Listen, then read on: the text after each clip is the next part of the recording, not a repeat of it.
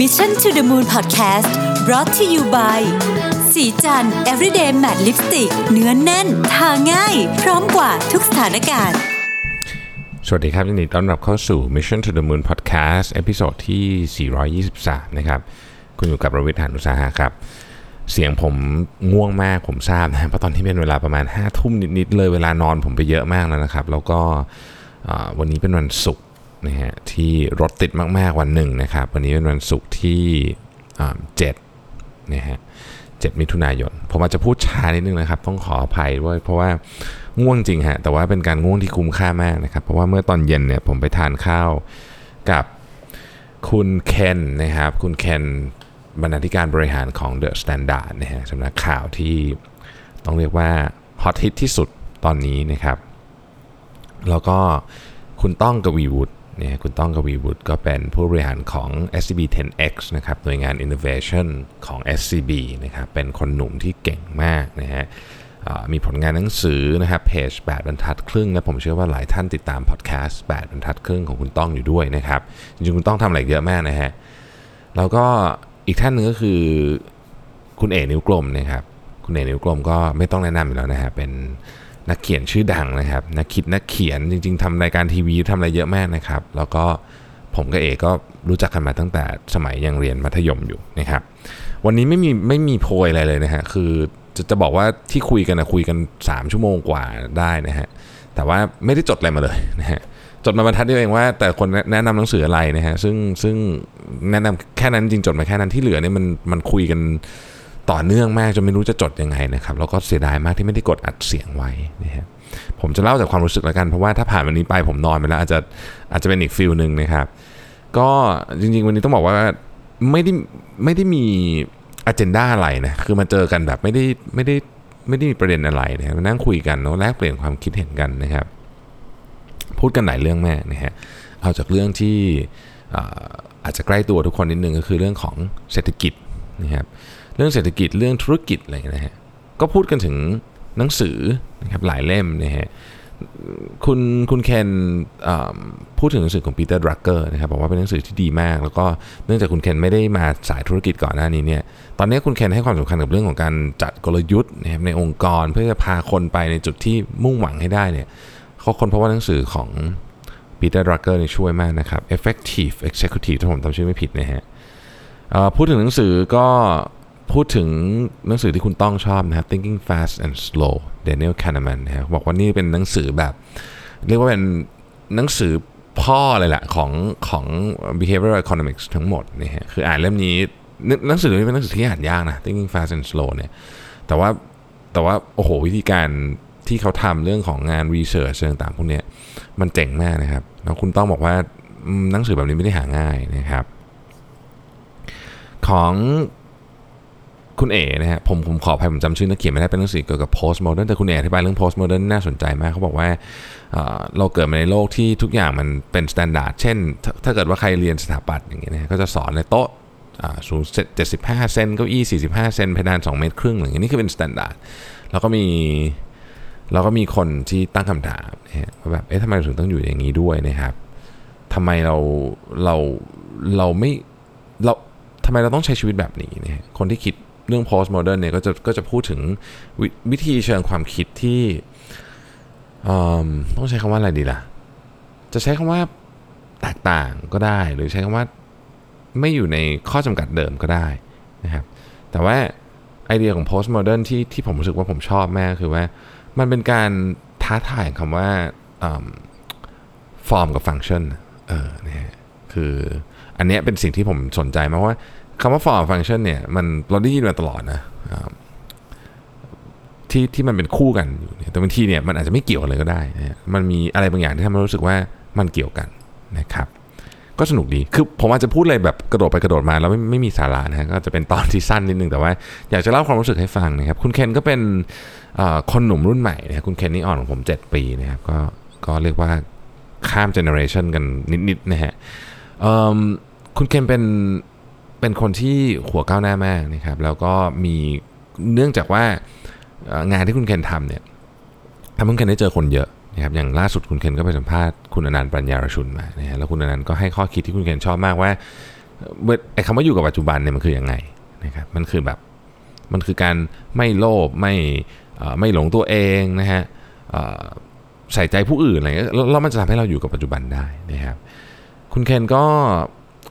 ผ่านประสบการณ์ทั้งด้านสื่อสื่อสื่อมวลชนมา แล้วก็ผ่านงานที่ที่เกี่ยวข้องกับกับชีวิตคนมาเยอะ คุณเคนเป็นคนบอกว่าชอบคุยกับคนอื่นนะฮะซึ่งก็ถูกต้องเลยเป็นเป็นถูในสายงานที่ถูกต้องนะครับ คุณเคนได้มีโอกาสเดินทางไปหลายที่นะครับแล้วบอกว่าเออประสบการณ์จากการเดินทางเนี่ยมันสอนให้เขารู้ว่าโลกมันกว้างมาก แล้ววิธีคิดของคนส่วนใหญ่ที่ที่เราไม่เคยเจอเนี่ยบางที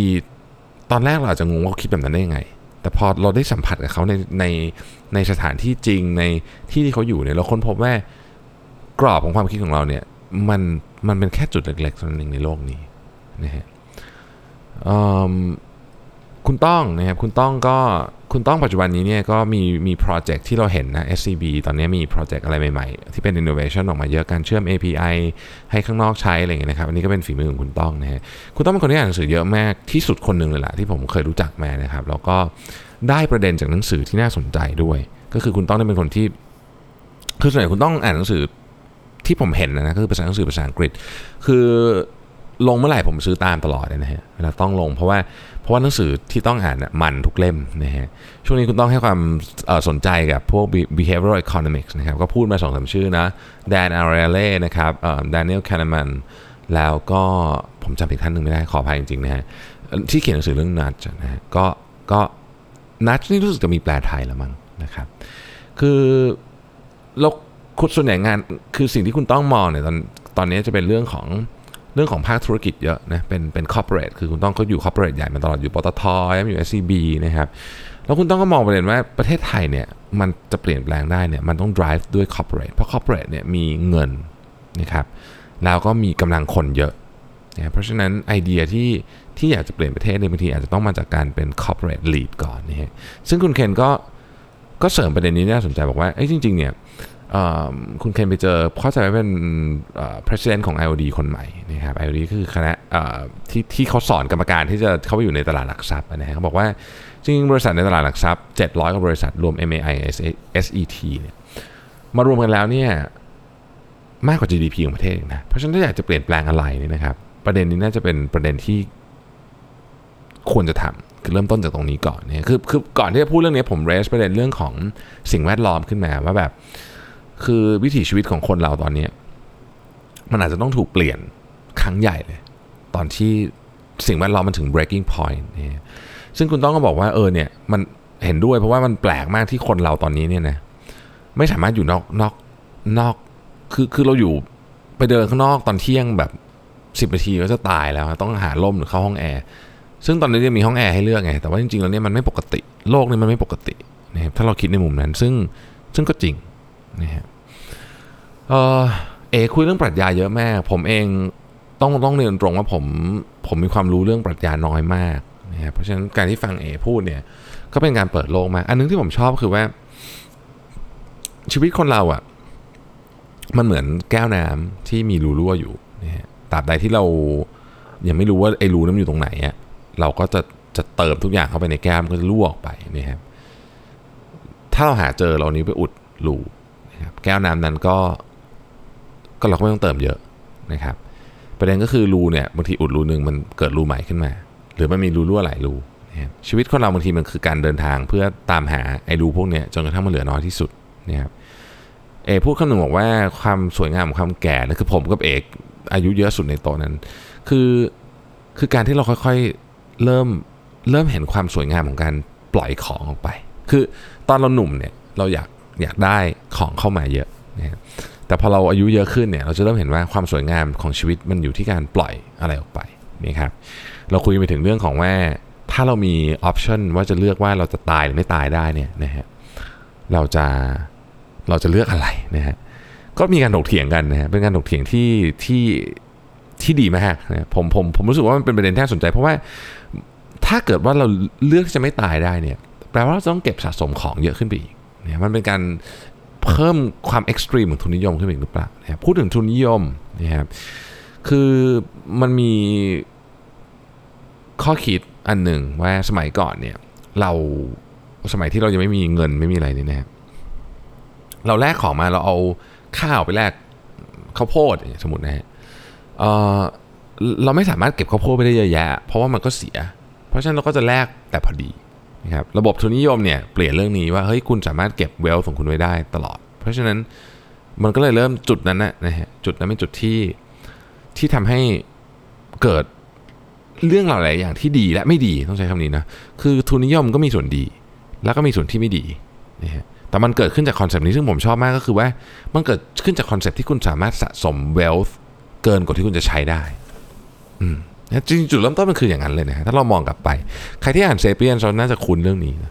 พอเรามองไปอย่างนี้ปุ๊บเราก็จะเห็นว่าแบบเออปัญหาหลาย ๆ อย่างบนโลกใบนี้เนี่ยมันเกิดจากการที่เราลืมแบบว่าจุดเริ่มต้นของทุนนิยมเนี่ยหรือก่อนที่จะมีทุนนิยม หรือก่อนที่จะมีเงินด้วยซ้ำเนี่ยมันคืออะไรกันแน่ ชีวิตของมนุษย์เคย ไม่มีสิ่งที่เรียกว่าเงินตรา เราแลกเปลี่ยนของกันนะฮะแต่ไม่มีสิ่งที่เรียกว่าเงินตรา ตอนที่ไม่มีสิ่งที่เรียกว่าเงินตราเนี่ย มุมมองของเรากับชีวิตนี่มันแตกต่างจากตอนนี้เยอะมาก ผมฟังแล้วผมก็แบบเออจริง คือมันเป็นเรื่องที่แบบ Amazing ประมาณหนึ่งนะนะฮะเราคุยไปถึงเรื่องออผู้มีอำนาจนะครับเราคุยไปถึงเรื่องของประเทศอย่างสหรัฐอเมริกาที่ตอนโดนัลด์ทรัมป์ขึ้นมา แล้วคนอเมริกันส่วนที่เป็นคนที่อยู่อย่าง LA อยู่ซานฟรานอยู่อะไรเขารู้สึกกันยังไงบ้างนะฮะแล้ว คุยกันถึงการวิเคราะห์ว่าเอ๊ะทรัมป์จะได้อีกไหมนะฮะในปี 2020นะฮะซึ่งมันก็มีหลายปัจจัยที่คุยว่าแบบเออมันมีมันมีโอกาสที่จะได้หรือไม่ได้มันขึ้นอยู่กับเรื่องอะไรนะครับผมชวนคุยเรื่องถึงเรื่องของประเทศอย่างแคนาดานะฮะเรื่องของ diversity ในแคนาดา ซึ่งเปรียบเทียบกับอเมริกาเนี่ยก็เห็นชัดเจนนะเอคุยถึงเรื่องของการเขียนหนังสือนะครับเอเป็นนักเขียนมืออาชีพอยู่แล้วเพราะฉะนั้นเอบอกว่าสิ่งที่เอทำทุกวันนี้ก็คือว่าต้องต้องเขียนไปเรื่อยเพราะไม่งั้นเนี่ย เวลาเราจะเขียนจริงๆเนี่ยมันจะคุณภาพมันจะมันจะมันจะมันจะไม่ดีเนี่ยซึ่งอันนี้ผมคิดว่าคือทุกคนในโต๊ะนั้นน่ะมีหนังสือหมดเนี่ยแต่ว่ามีเอต้องเรียกว่าเอเนี่ยเป็นนักเขียนมืออาชีพคนคนเดียวในโต๊ะนั้น ผมเคนกับต้องเนี่ยก็ก็เขียนแต่ว่าไม่ได้เขียนแบบ ไม่ได้เขียนแบบเยอะและต้องบอกต้องต้องยอมเราไม่ได้เขียนแบบงานแบบเทพขนาดที่เอเขียนนะนะเอก็บอกต้องเขียนทุกวัน ซึ่งตอนนี้ผมเชื่อว่าทั้งทั้งเคนทั้งต้องและผมเนี่ยอยากจะเริ่ม เขียนอะไรทุกวันถึงแม้จะเล็กจะน้อยก็ตามนะครับมีคำถามหนึ่งที่ที่ผมสงสัยมาตลอดนะ วันนี้ได้คำตอบแล้ว บอกว่า เอ๊ะเนี่ยล่าสุดเอกเขาไปเที่ยวอเมริกาใต้มา 55 วันใช่ไหมแล้วผมถามเอาหนังสือเสร็จยังอะนะฮะก็เอกบอกว่าเอ้ยยังไม่ได้เขียนเฮ้ยยังไม่ได้เขียนแล้วแล้วแล้วจังจำฟีลลิ่งได้เหรอนะฮะคือมันนานแล้วนะเอกประมาณสักหน่าต้นปีอะไรเงี้ยนะครับเขาบอกว่าถ้าเกิดเราเขียนมันลงไปในสมุดแล้วอะ เรากลับมาอีกทีหนึ่งอะมันจะกลับมา คือมันมันจะไม่ลืมฟีลลิ่งตอนนั้นมันไม่ลืม แต่ถ้าไม่ได้บันทึกไปเนี่ยลืมนะฮะผมก็เลยมีความรู้สึกว่าเออถ้าเกิดเราอยากจะเก็บโมเมนต์อะไรบางอย่างไว้เนี่ยบางทีการพิมพ์ด้วยมือถือหรือการแม้กระทั่งจดใน iPad อะมันไม่ได้อะนี่คือความสวยงามของของหนังสือเนี่ยพูดถึงหนังสือพูดถึงนักเขียน ก็ ผมก็จะว่าน่าจะเป็นหลายหลายคนเลยแหละตอนนั้นเรสก็มาว่าเออเดี๋ยวนี้นักเขียนยุคใหม่ๆเนี่ยน้อยลงหรือเปล่านะครับเอกก็บอกว่าเออมันจริงๆแล้วน่าจะน้อยลง เพราะว่ามันมีช่องทางในการที่จะไปนำเสนอความคิดผ่านช่องทางอื่นเยอะ เช่นไปเป็นยูทูบเบอร์ไปเป็นอะไรอย่างเงี้ยนะครับ ซึ่งก็จะเหลือคนไม่เยอะหรือหรือเรียกว่าน้อยกว่ายุคก่อนที่ที่เลือกมาทำงานเขียนนะครับ ก็เป็นเรื่องที่ที่น่าสนใจเหมือนกัน ชีวิตของนักเขียนเนี่ยในอดีตกับตอนนี้ก็ต่างกันเอบอกว่าตอนนี้มันเหมือนเป็นเราเราฟังข้อมูลมาแล้วเราก็ปล่อยข้อมูลลงไปเป็นเหมือนมีเดียม แต่ว่ายุคอดีตเนี่ยนักเขียนเนี่ยคือเขาใช้ชีวิตอย่างจริงๆอะนะเขาใช้ชีวิตจริง ๆ ว่าแบบเขาใช้ชีวิตจริงว่าเขาใช้ชีวิตแล้วเขามาเล่าชีวิตของเขาเนี่ยซึ่งมันก็จะเป็นมันไม่เหมือนกันนะครับ ก็ สุดท้ายเนาะที่อันนี้เป็นผมพูดเองนะครับก็ก็เลยเป็นเรื่องที่ผมจำได้มากที่สุดก็คือว่า ผมพูดถึงว่าตอนนี้ผมกำลังสนใจเรื่องของการทดลองแบบแบบลองดูว่าแบบเออนอนเท่านี้พอไหมนอนเท่านี้เยอะเกินไปไหมกินอาหารกี่มื้อดี กินอะไรดีทำให้ร่างกายแตกต่างยังไงแล้วผมแล้วผมค้นพบว่าร่างกายเป็นสิ่งที่อัศจรรย์มาก ทุกๆวันถ้าเกิดคุณสังเกตร่างกายดีๆ คุณจะค้นพบว่า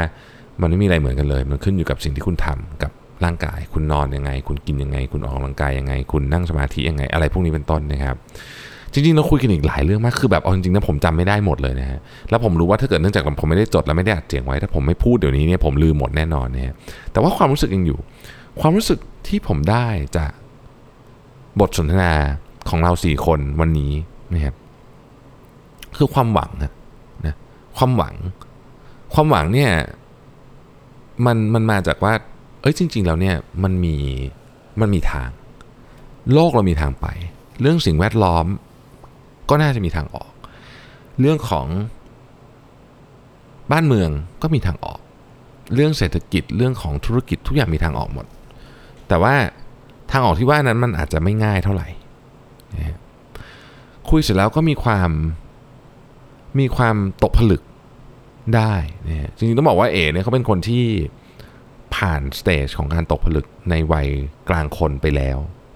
ซึ่งถ้าใครติดตามงานเขียนของนิ้วกลมก็คงจะรู้อยู่แล้วว่าเขาได้พูดประเด็นนี้เยอะ ผมรู้สึกว่าเออวันนี้คุยวันนี้รู้สึกได้ตกผลึกอะไรบางอย่างนิดนึง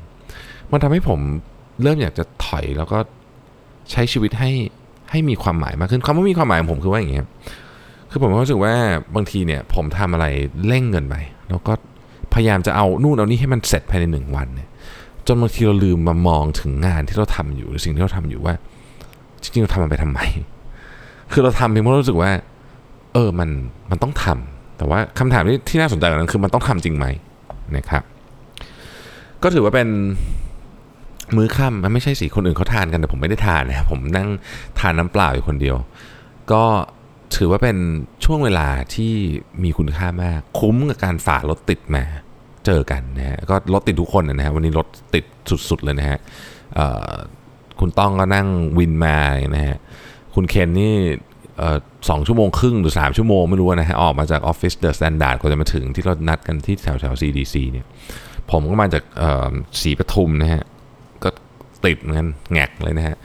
แต่คุ้มค่ามากนะครับแล้วก็ถ้าเกิดว่าเราไม่ง่วงนอนจริงผมนี่แหละเป็นคนที่ง่วงนอนนะฮะเราคงได้คุยอะไรกันอีกเยอะคราวหน้า ตกลงกันไว้ว่าจะจะเริ่มคุยเร็วกว่านี้นะฮะ จะต้องนัดสักบ่ายสามเลย เพราะเรื่องมันเยอะมากอะคุยกันไปสามสี่ชั่วโมงก็ยังไม่จบนะะก็วันนี้มาแบบงงๆ ไม่มีสคริปต์ไม่มีอะไรเลยนะครับ แต่ก็หวังว่าผมจะได้ถ่ายทอดสิ่งที่ผมได้เรียนรู้จากบทสนทนาในค่ำคืนวันนี้ ให้ทุกท่านฟังนะครับ อันนี้เป็นเวอร์ชันแบบแบบช้านานๆมีทีนะฮะ ก็หวังว่าทุกจะ หวังว่าทุกท่านที่ฟังจะได้ไอเดียหรือว่าได้ได้อะไรบางอย่างกลับไปจากวันนี้นะฮะขอบคุณที่ติดตาม Mission to the Moon นะครับ สวัสดีครับสัสิ เพราะความสดใสมีได้ทุกวัน